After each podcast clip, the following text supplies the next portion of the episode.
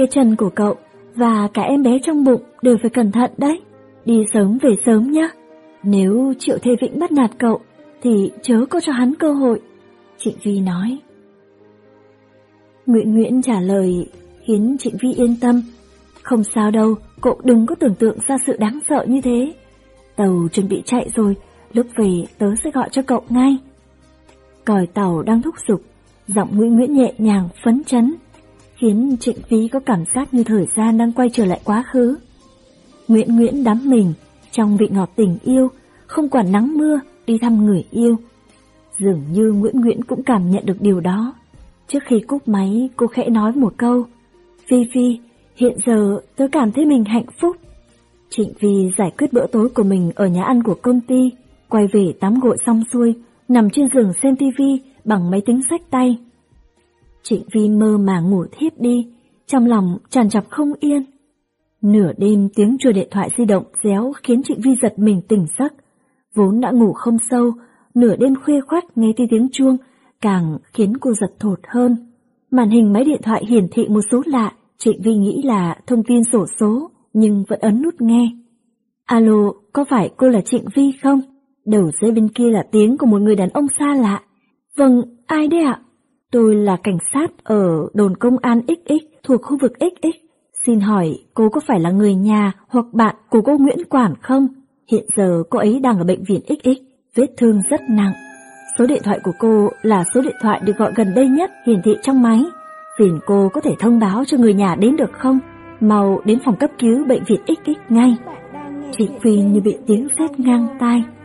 Sau đó viên cảnh sát nói gì cô không nghe rõ nữa. Mọi linh cảm bất an của cô đã được chứng thực ở giây phút này. Cô loạn choạng khoác thêm áo ngoài, xách túi rồi đến ngay bệnh viện. Vừa lên taxi, lái xe hỏi cô đi đâu. Trịnh Vy trả lời như cái máy. Bệnh viện XX, phiền anh nhanh cho một chút. Anh lái xe nhìn thấy dáng vẻ của cô qua kính hậu, bèn hỏi cô không sao chứ. Tôi làm sao? Trịnh Vi giật mình, giờ cô mới phát hiện ra mắt mình ướt nhòe. Không sao cả, không ai sao cả. Người như Nguyễn Nguyễn, ông trời cũng sẽ phù hộ độ trì. Bây giờ mới giật nhớ phải gọi điện cho Ngô Giang. Bệnh viện mà Nguyễn Nguyễn nằm không phải bệnh viện Ngô Giang công tác. Nhận được điện thoại, anh cũng giật mình nói sẽ đến ngay. Trịnh Vi chạy như bay đến phòng mổ, đèn phòng mổ vẫn sáng, ngoài cửa có mấy người mặc đồng phục cảnh sát đang đứng. Có phải Nguyễn Quản đang ở trong đó không? Trịnh Vi mặt trắng bạch hỏi. Mấy người cảnh sát đưa mắt nhìn nhau, trong đó có một vị hình như là người phụ trách chính, nhìn Trịnh Vi một lát. Xin hỏi cô là... Tôi là Trịnh Vi, bạn thân của cô ấy. Hiện giờ cô ấy thế nào rồi, có nặng lắm không? Rốt cuộc là đã xảy ra chuyện gì? Trước khi lên tàu cô ấy còn rất vui vẻ cơ mà. Vị phụ trách đó liền kể lại cho cô nghe đầu đuôi câu chuyện với vẻ mặt căng thẳng. Thực ra rất đơn giản. Lúc tàu chạy được gần một tiếng đồng hồ, cảnh sát cục trưởng cục đường sắt đã phát hiện có một tên tội phạm có lệnh truy nã đang trốn trên tàu. Trong quá trình truy đuổi, tên tội phạm đó đã ra sức chống cự để tìm đường tàu thoát, trong tay lại có vũ khí. Trong số các cảnh sát tham gia đuổi bắt, có một viên cảnh sát trẻ nóng vội, trong lúc khẩn cấp đã bất chấp quy định, nổ ngay hai phát súng giữa khu vực hành khách đang tập trung đông đúc. Một phát trúng vào lưng tên tội phạm, phát còn lại bắn trúng vào Nguyễn Nguyễn, đang hốt hoảng chạy giữa dòng người. Đây là một sai sót nghiêm trọng của chúng tôi, thật sự xin lỗi, viên cảnh sát nổ súng đã bị bắt giữ. Bác sĩ cũng đang cố gắng hết sức để chữa trị cho cô Nguyễn Quản. Chắc chắn chúng tôi sẽ trao đổi cụ thể với gia đình về chuyện này. Trịnh Vi muốn khóc nhưng không thể có nước mắt. Cảnh sát truy đuổi, súng nổ trên tàu. Chuyện xa vời biết bao, giống như chỉ xuất hiện trong phim ảnh. Còn cô và Nguyễn Nguyễn đều là những người bình thường, một cuộc sống giản dị, cố gắng giành giật niềm hạnh phúc nhỏ nhoi, rồi hài lòng với những gì mình có. Tại sao sự việc này lại có thể xảy ra với cô ấy, xảy ra với người bạn thân nhất của cô? Bị bắn, cơ thể của Nguyễn Nguyễn thật mềm yếu biết bao, trong bụng cô còn có đứa con chưa đầy tháng. Cô tựa người vào tường trong phòng mổ, chân tay run rẩy. Trịnh Vi, cô không sao chứ? Cô nhìn thấy những gương mặt lo lắng nhòa đi trước mắt. Cuối cùng đèn trong phòng mổ đã vụt tắt, các bác sĩ mặc áo blue dính đầy máu đi ra. Trịnh Vi nín thở, nghe bác sĩ nói rất rõ ràng. Thành thật xin lỗi, viên đạn bắn trúng van ba lá. Sau khi mổ buồng tim phải, chúng tôi phát hiện thấy mảnh đạn bắn vào đó rất khó lấy ra. Bệnh nhân khi được đưa đến bệnh viện đã có hiện tượng đột trụy từ tim do đầu đạn gây ra hiện tượng dung tâm thất. Cuối cùng không thể cứu chữa được. Xin hỏi ai là người nhà của người đã khuất? Trong tim Trịnh Phi có một chiếc gương. Sau khi bị người khác giáng cho một cú đòn trời giáng, một tiếng nổ vang trời vang lên, kéo theo hàng ngàn tiếng vỡ chói tai. Miệng của bác sĩ mở ra khép lại. Cô chỉ nghe hiểu một từ, người đã khuất. Nguyễn Nguyễn xinh đẹp thông minh, người đã cùng với Trịnh Vi trải qua những năm tháng thanh xuân, giờ trở thành người đã khuất trong miệng bác sĩ. Lần đầu tiên chị Vi phát hiện ra rằng hóa ra màu trắng là một tuyệt vọng nhất thế gian. Những viên cảnh sát đứng đó cũng biến sắc, có người thì thầm trao đổi, có người nói chuyện với bác sĩ, còn có người dường như đang an ủi cô. Trịnh Vi không hề hay biết gì hết, cắm chặt móng tay vào lòng bàn tay, cảm giác đau cũng thật kỳ lạ. Sau phút im lặng ngắn ngủi, bất ngờ cô gào lên thảm thiết. Nguyễn Nguyễn của cô, người bạn đang trông chờ vào niềm hạnh phúc nhỏ nhoi đó, không bao giờ quay về nữa. Trịnh Vi gào khóc trong đau đớn bất chấp tất cả mọi người, nước mắt tuôn trào có thể làm dịu niềm đau trong tim hay không? Hàng ngày đều có người chết đi, đều có những niềm mong chờ không thể trở thành hiện thực. Nhưng đó không thể là Nguyễn Nguyễn. Đáng lẽ cô ấy được sống một cuộc sống bình dị nhất. Bây giờ lệ chết trên bàn mổ vì một lý do hoàn toàn bất ngờ. Tiếng chuông điện thoại quen thuộc vang lên từ chiếc di động mà cảnh sát đứng đối diện Trịnh vi cầm. Chúng mình đều là những em bé ngoan, những em bé hiền lành nhất, tin rằng tình yêu có thể vĩnh hằng. Bài hát chúng mình đều là những em bé ngoan mà Nguyễn Nguyễn thích nhất. Chính Trịnh Vi là người tải tiếng chuông điện thoại đó cho cô. Viên cảnh sát đó mở máy, một người có tên Triệu Thế Vĩnh gọi đến, cô có muốn nghe không? Bây giờ Trịnh Vi mới nhớ đến việc có thể Triệu Thế Vĩnh đang mỏi mắt chờ đợi Nguyễn Nguyễn ở thành phố S. Để tôi nghe, cô cầm điện thoại, alo một tiếng, không biết có phải do tiếng khóc khiến giọng cô thay đổi hay không? Triệu Thế Vĩnh không nhận ra đầu dây bên kia không phải là Nguyễn Nguyễn, anh ta ấp úng. Nguyễn Nguyễn, anh xin lỗi, vợ chưa cưới của anh, vẻ mẹ anh hôm nay đột xuất đến đây. Bây giờ anh chưa thể đến thành phố S được, em có thể đợi anh một ngày được không? Ngày mai anh sẽ bay đến ngay, nhớ đợi anh nhé. Giây phút này đây, nếu Triệu Thế Vĩnh đứng trước mặt cô, cô sẽ không thể kiềm chế được mình mà xé nát dục vọng của anh ta ra. Anh không đến. Chính anh ta là người cho Nguyễn Nguyễn một lời hẹn không thể không đến, còn anh ta thì lại không đến. Trịnh vì thở dài trong nước mắt. Cuối cùng, Triệu Thế Vĩnh đã nhận ra có điều gì đó không ổn. Em không phải là Nguyễn Nguyễn. Trịnh Vi, có phải Trịnh Vi không? Có phải cô ấy không muốn nghe điện thoại của anh nữa không? Em nói với cô ấy rằng, thật sự anh không hề cố ý, bảo cô ấy đợi anh. Cô ấy không đợi được anh nữa. Trịnh Vi cắn khớp tay ngón trỏ, mới để giọng mình nói được liền mạch. Em đang khóc à? Có chuyện gì vậy? Triệu Thế Vĩnh cũng bắt đầu sợ. Nguyễn Nguyễn chết rồi. Lúc đó, điện thoại bên kia yên tĩnh đến kỳ lạ. Tự nhiên Trịnh Phi không thể khóc được nữa. Đây là người đàn ông mà Nguyễn Nguyễn yêu. Cô như con thiêu thân lao vào lửa là vì người đàn ông này ư. Thậm chí anh ta còn không đáng làm ngọn lửa, mà chỉ là một bó củi ẩm thôi. Nhưng nếu Nguyễn Nguyễn vẫn đang ở đây, phải chăng cô ấy cũng sẽ chỉ cười đau khổ và nói Tại tớ quyết định đi gặp anh ấy, không ai ép tớ cả, anh ấy có làm sai điều gì đâu. Trịnh Vi nói với Triệu Thế Vĩnh, anh sợ rồi à? Đừng sợ, cô ấy chết trên tàu vì một tai nạn bất ngờ, không liên quan gì đến anh. Về luật, anh không có tội, ngay cả về mặt đạo đức, không ai có thể khiển trách được anh. Chẳng qua anh có việc không thể đến được, kể cả anh có đến, cô ấy cũng sẽ mãi mãi không thể đến được nơi mà hai người đã hẹn. Vì thế, anh có thể yên tâm cưới vợ và sống một cuộc đời hạnh phúc. Trịnh Vi nghe thấy tiếng khóc thút thít, nhưng điều này không ảnh hưởng đến việc cô nói tiếp. Triệu Thế Vĩnh, tôi chỉ muốn biết trong nửa cuộc đời còn lại của anh, nếu anh mơ thấy Nguyễn Nguyễn, anh sẽ có cảm giác gì? Nếu tôi là anh, suốt đời tôi sẽ không thể sống yên ổn. Cho dù hạnh phúc thế nào, tôi vẫn cảm thấy mình thật bỉ ổi. Triệu Thế Vĩnh, tại sao người chết lại không phải là anh nhỉ? Người đứng bên cạnh giật điện thoại ra khỏi tay của Trịnh Vi khi cô đang trong tình trạng gần như suy sụp. Cô tựa vào tường, từ từ ngồi sụp xuống nền. Luật pháp tồn tại cũng có nghĩa lý gì? Cô không thể kết án người đàn ông vào tội tử hình. Chúng ta mong muốn kẻ phụ tình được chết không yên thân, nhưng hắn ta lại được sống vui vẻ. Sau khi nỗi đau ngắn ngủi nguôi ngoai, hắn vẫn sẽ lấy vợ, sinh con, thuận lợi cho đến già. Trịnh phi thấy mừng cho Nguyễn Nguyễn. Nếu cái chết bất ngờ này là số do trời định, không thể tránh khỏi, thì việc Nguyễn Nguyễn chết trên tàu trước khi đến thành phố S có lẽ là điều may mắn. Bởi như thế, cô sẽ mãi mãi không biết người đàn ông đó đã thất hứa, mãi mãi không phải thất vọng. Trong phút lâm chung, nghĩ đến việc Triệu Thế Vĩnh đứng đợi mình, chắc chắn Nguyễn Nguyễn sẽ rất hạnh phúc. Ngô Giang hớt hải xuất hiện trên hành lang của phòng mổ. Anh đã nhìn thấy nước mắt của Trịnh Vi, lòng đã linh cảm được điều gì. Bác sĩ, người nhà của người đã khuất mà anh muốn tìm đây à? Trịnh Vi chỉ vào Ngô Giang, thẫn thờ nói với vị bác sĩ. Trong khoảnh khắc đó, cô nhìn thấy Ngô Giang tỏ rõ vẻ bất ngờ và đau đớn. Suýt nữa cô đã tưởng Ngô Giang là bậc thánh nhân, sống là để cứu độ chúng sinh. Không ngờ thánh nhân cũng biết đau đớn. Trịnh Vi chỉ vào phòng mổ đang hé cửa. Cuối cùng anh đã mổ xong rồi à? Thế thì hãy đi gặp vợ và con anh đi.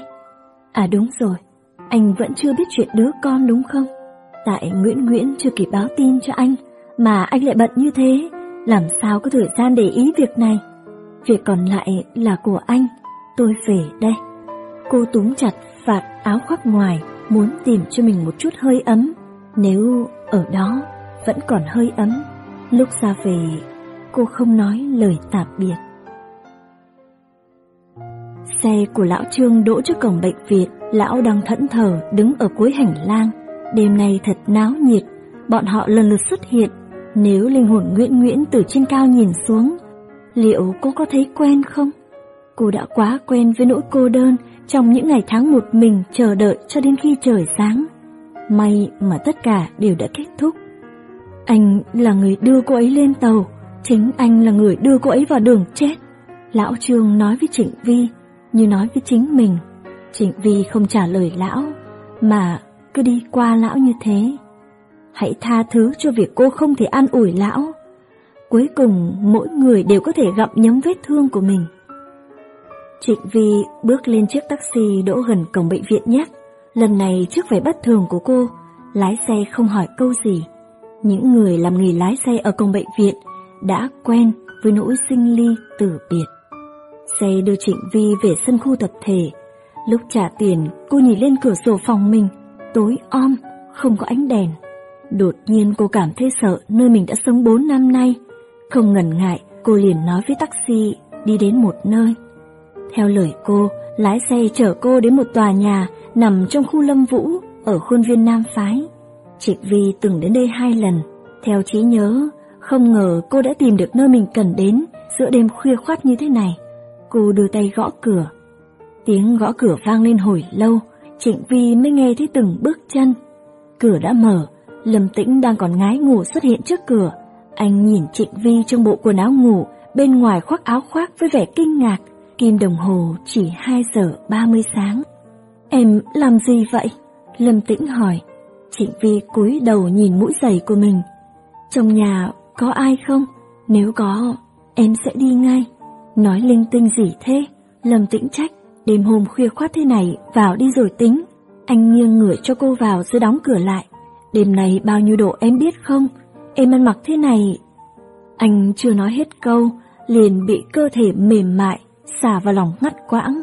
Lâm Tĩnh chưa kịp phản ứng gì, rằng ra với bẻ bài hoài, nhưng cô cứ mặc kệ tiếp tục xông tới.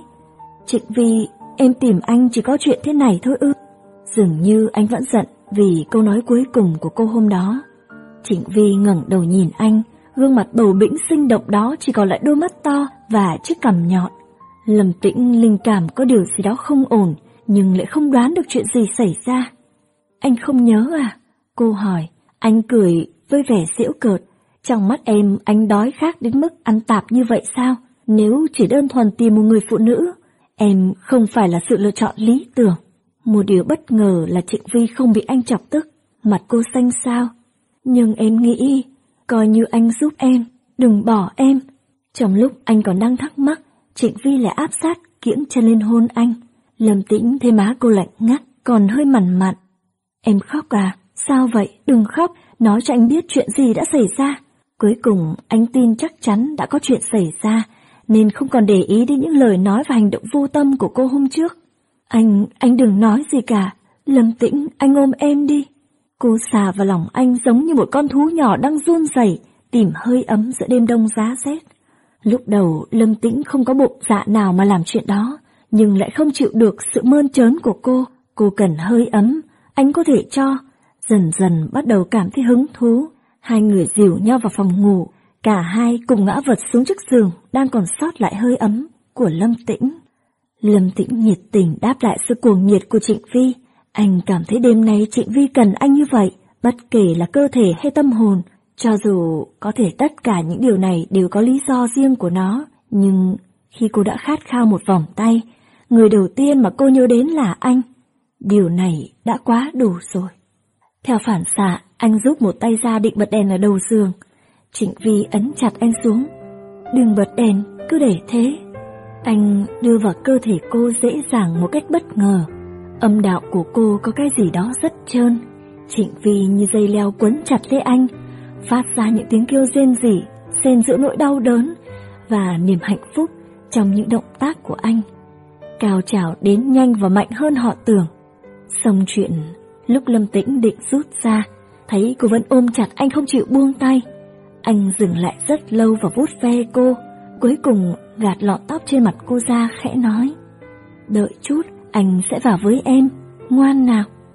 Lúc ngồi dậy, anh vẫn bật đèn sáng.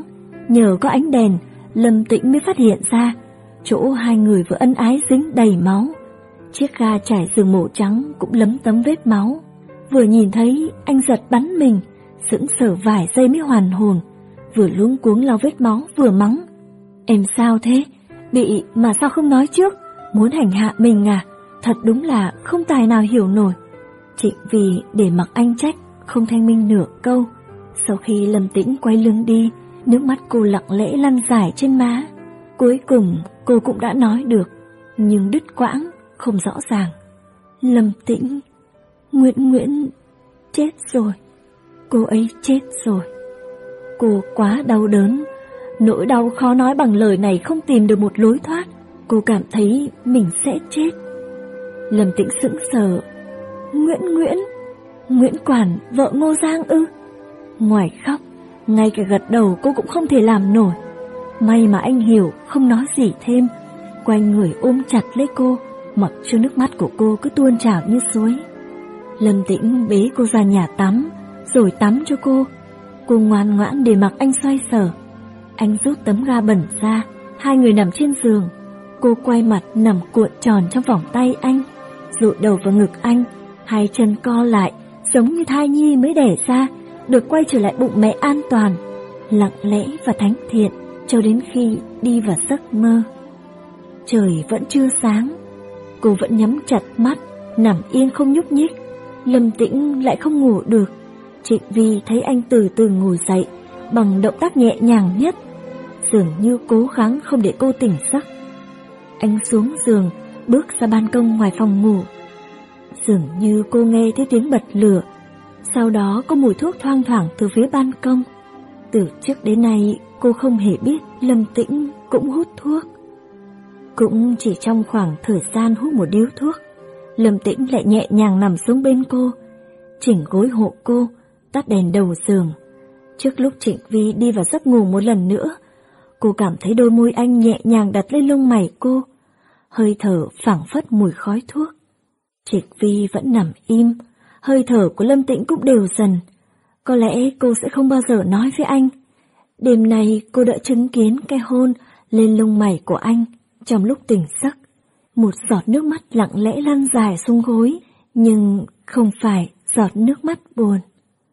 Cuối cùng trời cũng sáng, Trịnh Vi tỉnh giấc trên một chiếc giường lạ, chiếc gối bên cạnh đã để trống.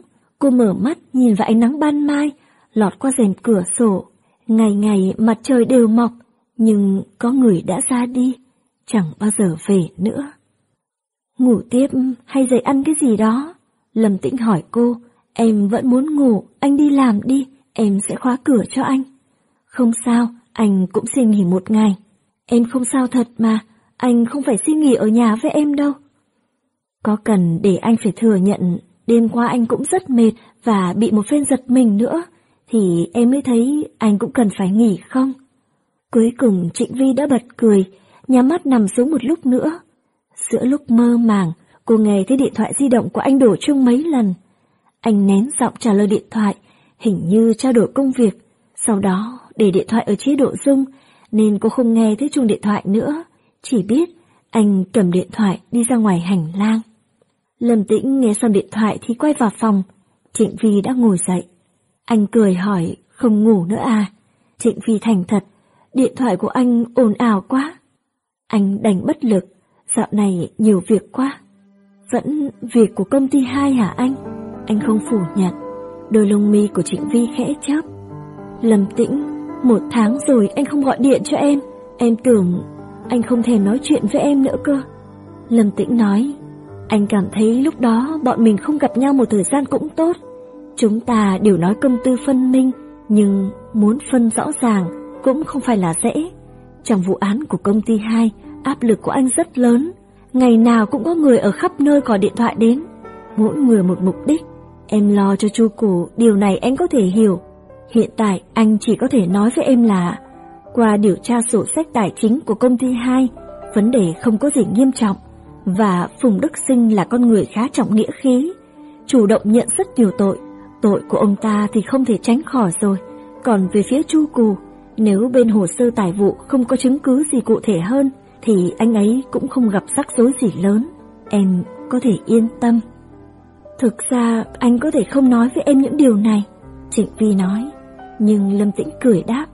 Hôm từ chỗ em về, anh thấy rất buồn và thực sự cũng bực mình. Anh thừa nhận, khi anh nhận vụ án của tập đoàn kiến trúc mới gián tiếp biết được một số tình hình của em. Điều này khiến anh cảm thấy việc quay trở lại với em không phải là không có khả năng. Anh là người có chủ nghĩa hành động. Khi anh mong muốn có một đồ vật hoặc một người nào đó, chỉ cần có cơ hội anh sẽ không bỏ qua. Vì thế, nếu không gặp được em trong đám cưới của Ngô Giang, anh cũng có ý định đi tìm em. Dĩ nhiên rồi, anh không thể phủ nhận. Anh biết với thân phận của mình, tiếp cận em sẽ khá thuận lợi.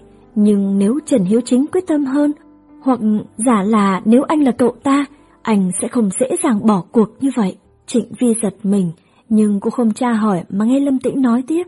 Đối với đàn ông, sự nghiệp rất quan trọng, nhưng trong trái tim bọn anh có một số cái cũng cần được giữ gìn cẩn thận.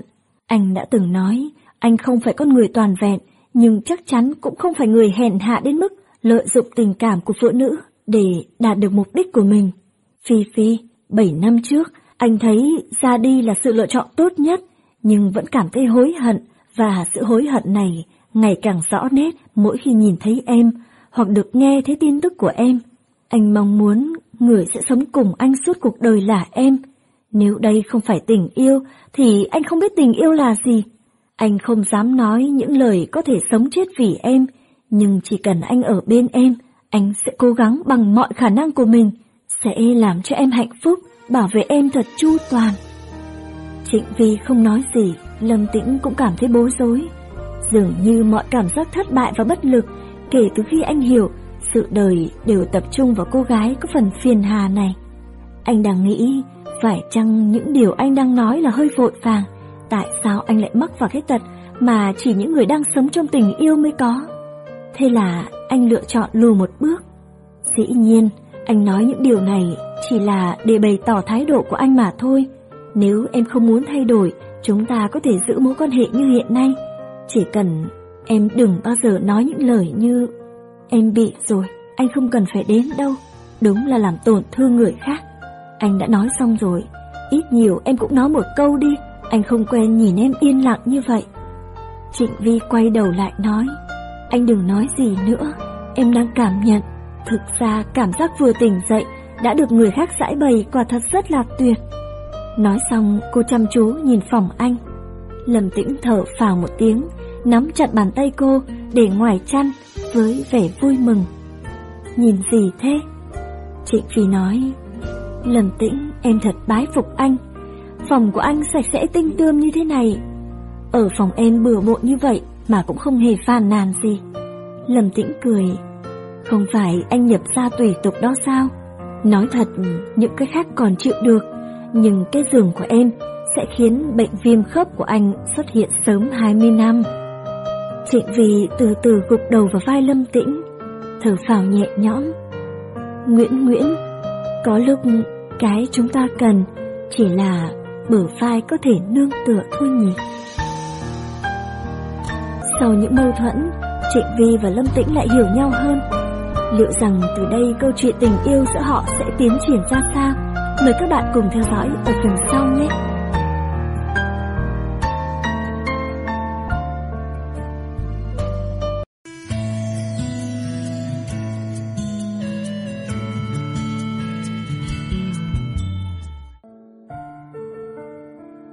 Đám tang của Nguyễn Nguyễn diễn ra khá đơn giản.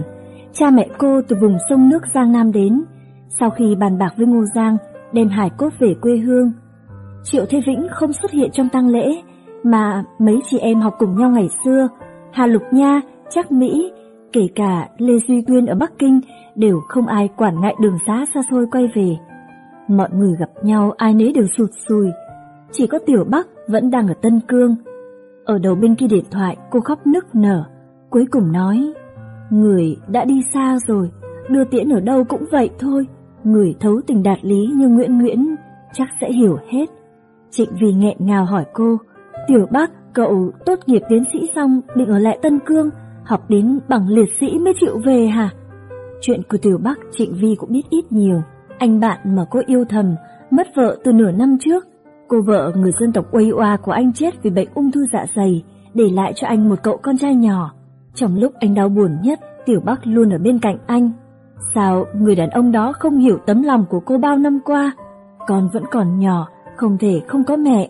Anh đã chấp nhận để người khác làm mối, nhưng lại không chịu nhận tấm lòng của Tiểu Bắc. Anh nói Tiểu Bắc quá tuyệt vời, một cô gái tốt nghiệp tiến sĩ trẻ trung xinh đẹp như cô, không nên lấy một người đàn ông bình thường, vợ chết như anh. Anh sợ một ngày nào đó cô sẽ phát hiện ra, thực ra anh không tuyệt vời như cô vẫn nghĩ. Tiểu Bắc nói, có lẽ suốt đời tớ sẽ không rời xa mảnh đất này, cho dù hồi đầu đặt chân đến đây vì bất cứ lý do gì. Nhưng sau khi được ngắm cảnh trăng xuống sa mạc, vẻ mênh mông hoang vu đó, đột nhiên khiến tớ có cảm giác thực ra những cái mà chúng ta ấp ủ rất nhỏ bé. Có lẽ anh ấy nói đúng, người tớ yêu không phải là anh ấy, mà là sự tưởng tượng của tớ đối với tình yêu. Hiện giờ tớ đã yêu mảnh đất này rồi. Lê Duy Quyên thì đã ly hôn, cô đã thắng trong một vụ ly hôn kéo dài mấy năm, giành được nguồn tài sản đáng kể. Trước đây cô thường nói, túm được đồng tiền đồng nghĩa với việc túm được đàn ông. Nhưng hiện giờ cô đã giành được tiền, nhưng lại đánh mất hôn nhân của mình. Xong cô không quan tâm. Chắc Mỹ chuẩn bị di cư sang Na Uy cùng gia đình nhà chồng. Đất nước Na Uy với nhịp sống chậm, ngày ngắn, đêm dài có lẽ thích hợp nhất với người đùng đỉnh như cô. Con của Hà Lục Nha đã đi học mẫu giáo, cô béo hơn trước rất nhiều, không còn là cô gái nhỏ nhắn ngày nào. Nhưng vẻ an nhàn toại nguyện hiện rõ trên gương mặt cô, có lẽ cuối cùng người hạnh phúc nhất vẫn là cô. Trịnh Vi xin nghỉ đến ba ngày. Đến khi quay lại công ty làm việc mới biết một ngày trên thiên đình bằng ngàn thu giới hạ giới. Lâm Tĩnh không nói dối cô. Trước đó Chu Củ chỉ bị gọi đi thẩm tra, không có gì nghiêm trọng. Hồ sơ tài vụ của công ty 2 bị lấy đi thẩm tra và các tài liệu ghi chép cũng không có vấn đề gì lớn. Chỉ có Phùng Đức Sinh không tránh khỏi tội. Nhưng đây là chuyện nằm trong dự đoán của mọi người từ lâu. Trong lúc mọi người chuẩn bị thở phào thì phía viện kiểm sát lại có thông tin. Họ đã nắm được một số hồ sơ tài vụ khốc của công ty 2 có rất nhiều sai lệch so với số sổ sách lấy được đi thẩm tra. Các chứng cứ hiện cho thấy công ty 2 bị tình nghi vì tội tổ chức cho nhân viên nắm cổ phần công ty thông qua các cuộc giao dịch có liên quan để chuyển dịch tài sản nhà nước là có thật, đồng thời rất có khả năng bị khống chế bằng nhiều cách như không khấu hao tài sản cố định và nguồn quỹ sửa chữa thiết bị, máy móc, ghi nợ chi tiêu để làm giả sổ sách. Với tư cách là người đại diện cho tư cách pháp nhân của công ty và người chịu trách nhiệm trực tiếp, Chu Cù tự nhiên bị rơi vào thế bị động. Nếu bộ hồ sơ tài vụ gốc mà Viện Kiểm sát đang nắm trong tay không sai, thì điều khiến mọi người cảm thấy vô cùng khó lý giải là tại sao bộ hồ sơ gốc đã được xử lý tiêu hủy lại có thể rơi vào tay của người Viện Kiểm sát. Số nhân viên của công ty 2 có thể trực tiếp lấy bộ hồ sơ này không phải là nhiều. Trong một buổi họp ở phòng giám đốc, Phó Giám đốc Trương đã công khai nói rằng chắc chắn trong nội bộ công ty 2 có nội gián. Từ trước đến nay, mối quan hệ Phó Giám đốc và Chu Cù khá tốt. Bản thân ông ta cũng nói, đến tuổi như ông ta thì khả năng leo cao là không lớn. Vì thế, ông không lấy mừng vì chuyện người đứng đầu của công ty gặp trục trặc, mà năm lần bày lượt chạy lên tầm công ty, hy vọng có sự giúp đỡ từ phía lãnh đạo. Vậy rốt cuộc, ai là người nộp số tài liệu đó cho viện kiểm sát? Mọi người đều không biết, nhưng càng ngày càng có nhiều người nhìn Trịnh Vi bằng ánh mắt lạ. Phó Giám đốc trường còn đích thân chỉ thị, mọi văn kiện cơ mật tuyệt đối không được để qua tay cô nữa. Các buổi họp lớn nhỏ sau đó, việc ghi chép cũng để người khác làm. Trịnh Vi không thấy bất ngờ trước việc mọi người nghĩ như vậy, nhưng cô không thấy xấu hổ với lòng mình. Đúng là mặc dù có quan hệ với Lâm Tĩnh, nhưng cô không giúp được cho Chu Cù việc gì, cũng chưa hề tiết lộ bất kỳ thông tin gì của công ty cho Lâm Tĩnh. Cô không giải thích vì cô biết lúc này giải thích sẽ chẳng giải quyết được việc gì, mà chỉ biết tự an ủi mình.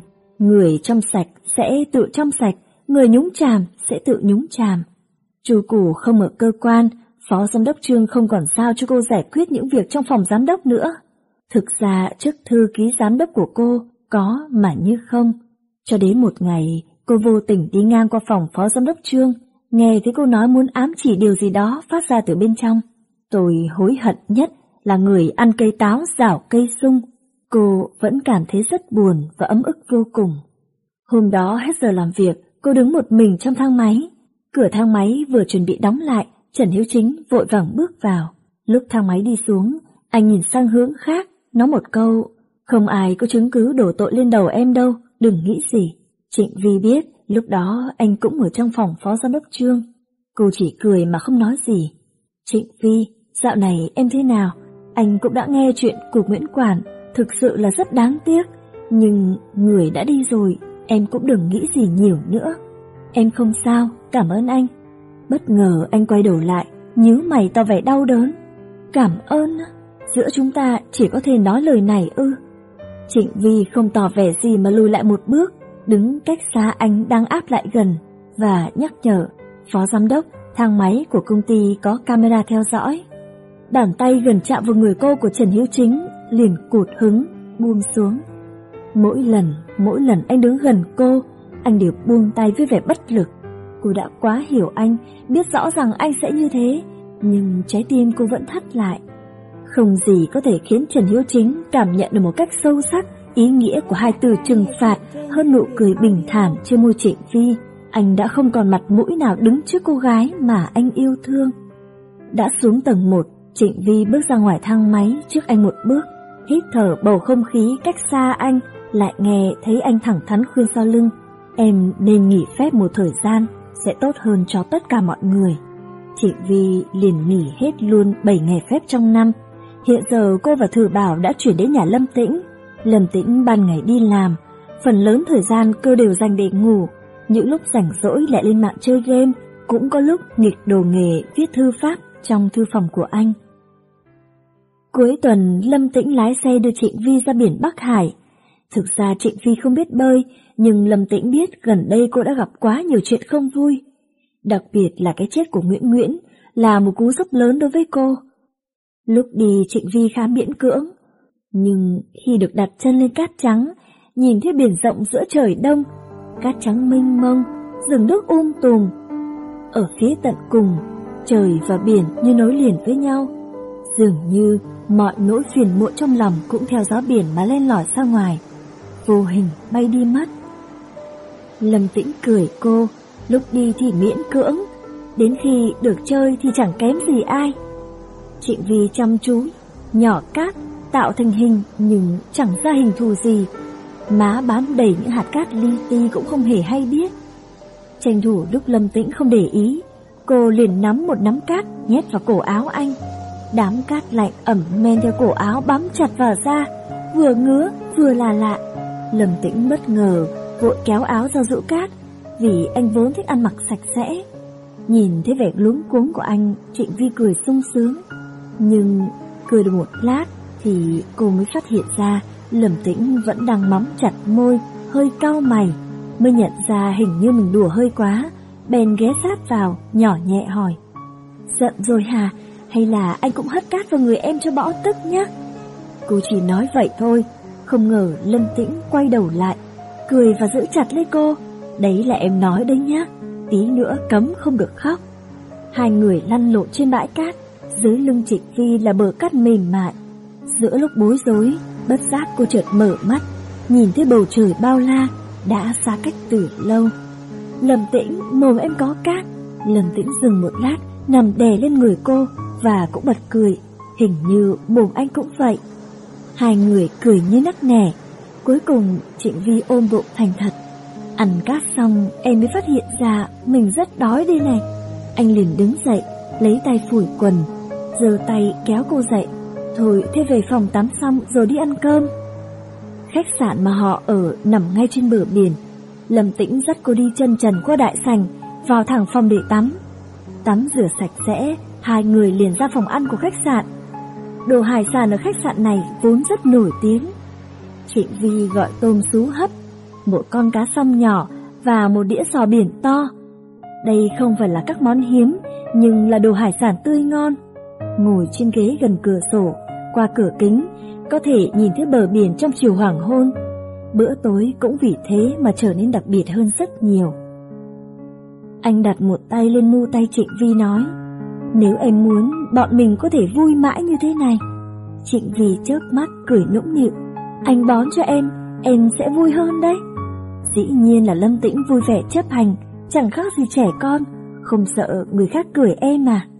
Trịnh Vi nói, người khác là ai, bọn mình đâu phải gian phu dâm phụ, tự nhiên như bọn mình làm gì. Cô thấy ánh mắt lâm tĩnh chợt dừng lại ở một góc phòng ăn, chỉ dừng mấy giây, rồi thu về ngay lập tức, đút một con tôm vào miệng cô, tiếp tục cười nói như thường. Buổi tối khá ngon, nhưng lâm tĩnh có vẻ ăn qua loa. Anh đặt đũa xuống, đợi Trịnh Vi ăn hết con giò cuối cùng với vẻ hả hê. Ăn xong chưa? Tí nữa đưa em ra bờ biển ngắm đêm. Buổi tối lạnh, về phòng lấy cho em cái áo khoác trước đã. Vừa mở cửa phòng, điện thoại của Lâm Tĩnh liền đổ chuông. Anh liếc một cái, lấy tay tắt ngay, rồi tự mình tìm áo cho cô trong vali. Ai về anh? Trịnh Vi hỏi bâng quơ. Ghét nhất là những người gọi điện thoại đến xin sỏ cho vụ án nào đó, cuối tuần cũng không được yên. Thôi kệ họ đi. Trịnh Vi gật đầu, điện thoại của anh vẫn không chịu buông tha mà tiếp tục đổ chuông. Thôi anh nghe đi, nói vài câu cho xong chuyện. Trịnh Vi nói với Lâm Tĩnh. Lâm Tĩnh nhấc máy về mặt xa sầm xuống. Trịnh Vi phát hiện thấy khi anh cao mày, các nét trên lông mày và sống mũi tỏ ra rất nghiêm khắc. Anh ở hai câu với đầu dây bên kia, giọng rất lạnh lùng. Thỉnh thoảng cũng chỉ nói mấy từ đơn giản, nhưng chẳng có ý nghĩa gì. Đúng, không cần đâu, tùy thôi. Dường như cuộc đối thoại này chưa thể kết thúc trong chốc lát. Anh quay sang Trịnh Vi chỉ vào ghế sofa trong phòng, ra hiệu cho cô đợi anh một lát, còn mình thì ra ngoài ban công. Trịnh Vi không muốn ngồi đợi, bèn bước theo ra ngoài ban công, vỗ vào vai Lâm Tĩnh nói thầm, em xuống trước đi dạo một lát nhé. Rồi cầm điện thoại của mình, tạo tư thế gọi điện thoại. Lúc đầu Lâm Tĩnh chần chừ một lát, rồi che điện thoại dặn dò. Cẩn thận nhé, đừng đi xa. Trịnh Vi ngoan ngoãn gật đầu, vẫy tay với anh rồi bước ra phía cửa. Chưa ra đến cửa đã nghe thấy Lâm Tĩnh gọi. Vi Vi, đừng quên cầm áo khoác nhé. Trịnh Vi lang thang men theo bờ biển trước khách sạn, thỉnh thoảng lại có đứa trẻ đùa nghịch ôm phao chạy qua. Dọc bờ biển là những đôi tình nhân đang ôm nhau, mặn mà thắm thiết. Lúc dừng chân lại cô mới phát hiện mình đã đi khá xa. Quay đầu nhìn lại, ánh đèn khách sạn đã mờ mờ. Có lẽ Lâm Tĩnh đã nghe xong điện thoại, xuống không tìm thấy cô. Chắc anh sẽ sốt ruột nhưng Trịnh Vi lại chưa muốn về ngay. Cô muốn có một nơi như thế này để ngủ một mình, để được hít thở thật sâu. Cô trải chiếc áo khoác ngoài liền mũ, không thấm nước xuống nền cát. Khoanh chân ngồi xuống, nhặt một hòn đá bị ngọn sóng xô lên bờ, tiện tay viết linh tinh trên bờ cát. Sau lưng vọng lại tiếng bước chân, Trịnh Vi quay đầu lại, thấy một bóng người cao giáo, mảnh mai. Tiếp theo là mùi nước hoa Rush 2 để lại ấn tượng sâu trong cô. Cô không cảm thấy bất ngờ, chỉ ngước lên trời với vẻ bất lực và nói, quả nhiên là chị vẫn đến, muốn nói gì với tôi ư? Đừng hỏi tại sao tôi lại đoán được, trên phim có rất nhiều. Thật sự không còn chiêu nào khác ư? Chủ nhân của Rush 2 cũng cười. Đúng là tình tiết này rất nhàm chán, chỉ có điều chúng ta đều không biết ai là nhân vật phụ, ai mới là nữ diễn viên chính. Cô ta cởi chiếc áo khoác trên vai, trải xuống nền cát như Trịnh Vi. Cô không thấy phiền khi tôi ngồi cạnh chứ. Trịnh Vi nói, bờ biển cũng không phải của riêng tôi, nhưng tôi cảm thấy nếu chị có gì cần nói, thì người chị nên tìm không phải là tôi. Ngoài việc có thể coi là đồng nghiệp một cách miễn cưỡng, chúng ta chẳng có quan hệ gì cả, ngay cả ân oán cũng không phải là ân oán giữa hai chúng ta. Đúng, chúng ta vốn là hai người xa lạ, nhưng một người đàn ông đã gắn tôi và cô lại với nhau. Giọng cô ta không tỏ ra gai gắt mà giống như một người phụ nữ đang thổ lộ tâm sự với bạn thân của mình. Thế thì chị nên đi tìm người đàn ông đó. Nếu tôi đoán không nhầm thì chị đã gọi điện thoại cho anh ấy phải không? Hơn nữa chị từ xa tới, mang theo người đàn ông khác xuất hiện trong phòng ăn, không phải là muốn để anh ấy nhìn thấy sao? Chị đạt được mục đích này rồi đấy. Chị tìm tôi cũng chẳng có ích gì, người quyết định là anh ấy, tôi không giúp gì được cho chị đâu. Trịnh Vi ôm đầu gối, nhìn người đàn bà bên cạnh. Đám cát ướt sóng chiều để lại, mặc cho bàn tay xinh xắn, được sơn cẩn thận, đã lấm lem vì cát. Cô ta nói, tôi biết lúc ở phòng ăn cô cũng đã nhìn thấy tôi, không phải hôm nay cô mới đoán được mối quan hệ giữa tôi và Lâm Tĩnh đúng không? Tôi chẳng quan tâm đến mối quan hệ giữa chị và anh ấy trước kia, bây giờ chị định làm như trong phim, nói cho tôi biết hai người dẫu lìa ngõ ý, còn vương tơ lòng ư, và chị đã có bầu với anh ấy à? Nếu như vậy tôi thấy rất buồn cười vì nghĩ chị không thể thông minh như tôi vẫn tưởng. Nếu đúng là tôi nói như vậy thì sao? Cô dám khẳng định là cô không hề quan tâm ư? Thì khiết nhướn cao mày. Trịnh Vi nghiêng đầu một lúc rồi nghĩ. Suy đi tính lại, tôi vẫn tin lâm tĩnh. Gió biển thổi tung mái tóc uốn của Thi Khiết, khiến người đàn bà xinh đẹp, cao ngạo này có phần cô độc. Chị ta nói, cô nói đúng, sở dĩ cô dám khẳng định như vậy, chẳng qua là cô biết chắc Lâm Tĩnh yêu cô, còn tôi là yêu anh ấy. Vì thế giữa ba chúng ta, cô ở đỉnh cao nhất, tôi ở đáy dưới cùng, cô có lý do để làm cao. Tôi không làm cao với chị, chị yêu anh ấy là việc của chị, nhưng sao chị lại kéo Hà Dịch vào cuộc? Anh ấy đã có vợ, chị không hề thích anh ấy, tại sao còn lợi dụng, phá hoại gia đình anh ấy? Trịnh Vi chợt nhớ đến thiếu nghi, tự nhiên thấy bực mình nói với Thi Khiết. Thi Khiết ném nắm cát trong tay ra xa, tôi không bắt ép anh ta, anh ta tự nguyện theo tôi đến, giống như việc Lâm Tĩnh không ép tôi, nhưng tôi lại muốn ở bên cạnh anh ấy. Ai trách được ai chứ? Thế thì chị còn lãng phí thời gian nói những chuyện này với tôi làm gì? Trịnh Vi bắt đầu thấy bực mình. Tôi chỉ muốn để cô biết. Trịnh Vi, tôi đã thua, nhưng không phải vì tôi không bằng cô, mà do chúng ta không thể làm chủ được trái tim của mình. Hai năm trước, lần đầu tiên tôi gặp Lâm Tĩnh trong một bữa tiệc, lúc ấy anh vẫn chưa là viện phó viện kiểm sát. Đàn ông tôi gặp nhiều, nhưng không có ai giống như anh ấy. Nhìn thì ôn hòa điềm đạm, nhưng ánh mắt lại hiện rõ vẻ chinh phục. Lúc anh ấy cười trông rất đẹp trai. Khi anh ấy đứng ở đầu bản bên kia, giữa đám người ồn ảo chúc rượu gật đầu với tôi, tôi đã bắt đầu yêu anh ấy.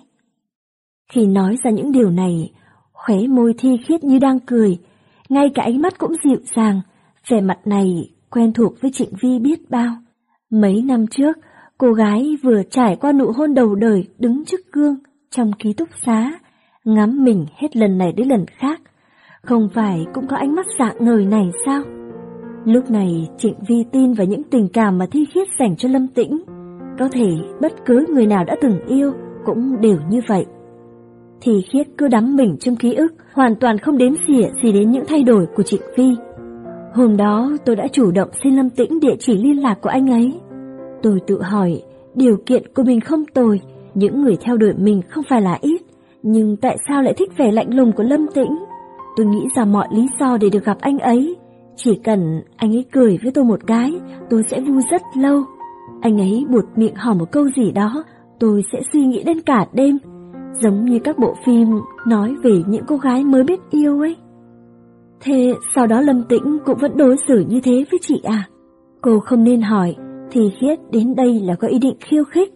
Trịnh Vi sẽ không tin hết những lời cô ta nói, nhưng xét cho cùng, cô vẫn quan tâm. Quả nhìn thì khiết cười khẩy nói, nếu tôi nói sau đó Lâm Tĩnh cũng đáp lại tình cảm của tôi, những lời yêu đương tình tứ, những động tác mà anh ấy đã nói và làm với cô đều đã diễn ra trên cơ thể tôi. Cô có còn tiếp tục tỏ ra mình là người ngoài cuộc nữa không? Trịnh Vi không nói gì.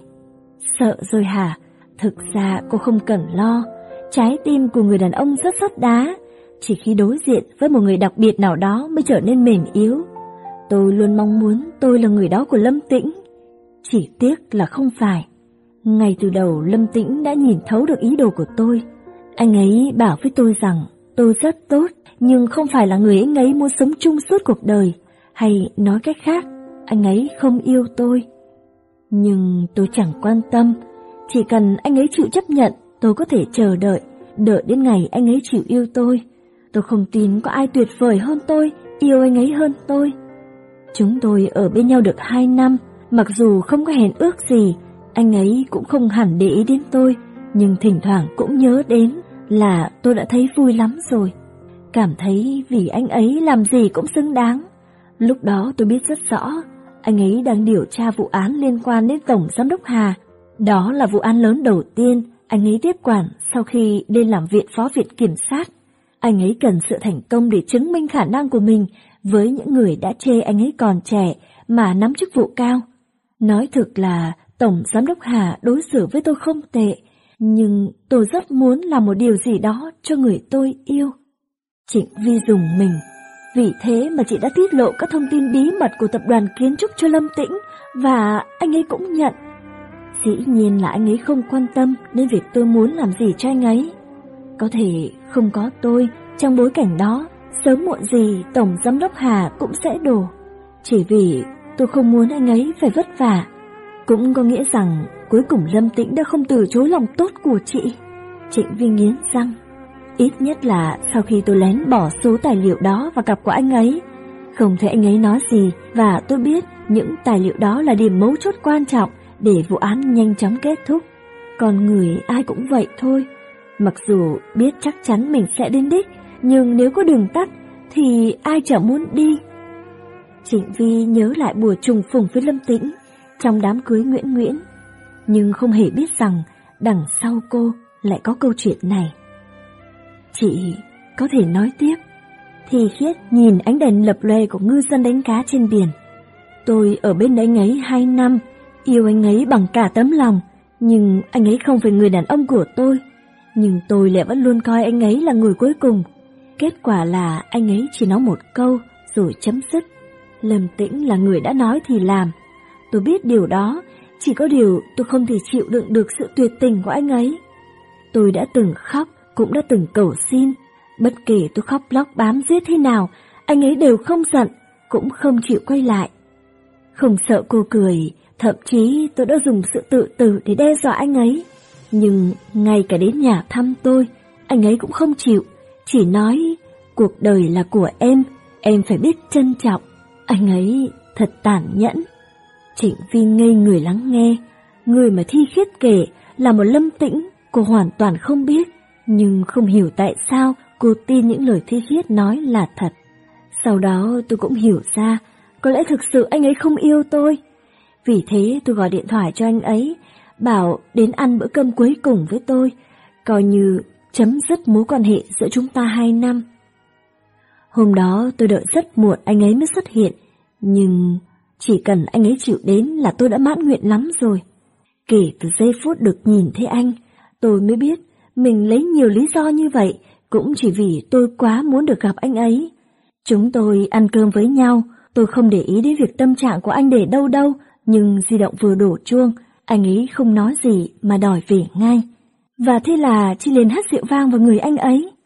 Trịnh Vi nói tiếp lời thi khiết, thi khiết cười, cười trào nước mắt ra. Đúng là anh ấy đã đến chỗ cô. Có phải cảm giác điều khiển được một người đàn ông rất tuyệt phải không? Trịnh Vi lựa chọn im lặng. Không ai ngốc nghếch hơn tôi. Tôi biết anh ấy thường xuyên đi lại chỗ cô, nên liên tục đi tìm Hà Dịch. Muốn anh ấy nhìn thấy tôi đi với Hà Dịch, ít nhất sẽ thấy chạnh lòng, một chút thôi cũng được. Lần này, theo hai người đến đây cũng vậy. Nhưng khi nhìn thấy tôi, anh ấy không hề quan tâm đến việc người đàn ông đi với tôi là ai. Anh ấy chỉ sợ tôi sẽ cản trở việc cô và anh ấy ở bên nhau. Trịnh Vi, tôi không so sánh được với cô ư. Hai người phụ nữ lặng lẽ ngồi trên bờ biển, nghe sóng vỗ. Mỗi người một tâm sự. Tình yêu giống như sắc đẹp, trí tuệ, của cải. Không phải chúng ta cứ muốn là có thể giành được. Cuối cùng Trịnh Vi xoa xoa bắp chân đã mỏi và đứng dậy. Cô nói với Thi Khiết. Tôi có một câu thường dùng để an ủi mình trong những giây phút đau khổ nhất. Giờ tôi tặng nó cho chị. Rất đơn giản, sẵn sàng đánh cược, chấp nhận chịu thua. Thi Khiết đi rồi, Trịnh Vi nhìn bóng cô mất hút trong bóng tối. Điện thoại di động trong túi áo Trịnh Vi đã rung lên rất nhiều lần. Cô nhấc điện thoại, chẳng mấy chốc, Lâm Tĩnh lòng nóng như lửa đốt đã hớt hơ hớt hải xuất hiện trước mặt cô. Anh đã dặn đừng đi ra mà, sao không nghe điện thoại? Một mình ở đây nguy hiểm thế nào em có biết không? Lớn bằng ngần này rồi mà cứ vẫn như đứa trẻ con không biết lo cho bản thân. Rất ít khi anh nói nặng với Trịnh Vi như vậy, nhưng cô biết đó chỉ vì lo lắng quá nên bực mình. Trịnh Vi nhìn người đàn ông đang lo lắng cho mình. Trước mặt người đàn bà khác, lòng dạ anh cũng sắt đá biết bao. Lâm tĩnh đối với Thi Khiết, giống như Trần Hiếu Chính đối với Trịnh Vi. Đến một ngày nào đó, Trần Hiếu Chính của cô cũng sẽ biến thành một Lâm tĩnh khác. Có lẽ tuổi xuân của mỗi cô gái đều đã từng gặp Trần Hiếu Chính của mình, sau đó mới tìm thấy Lâm tĩnh. Nhưng mỗi người đàn ông đều đã một thời là Trần Hiếu Chính, khi họ đã trưởng thành chín chắn, họ sẽ biến thành Lâm tĩnh. Vì vì, có phải em Ánh mắt lâm tĩnh lộ rõ vẻ lo lắng. Trịnh Vi cười hiền lành gãi đầu. Áo dày quá, điện thoại rung mà em không nghe thấy. Lâm tĩnh nhìn chiếc áo khoác ngoài dính đầy cát của cô thở dài. Cởi áo khoác của mình ra khoác lên người cô. Em cứ giày vỏ quần áo của mình như vậy hay sao? Trịnh Vi cười bẽn lẽn và lại ngồi lên áo khoác của mình. Ngửa cổ kéo anh một cái.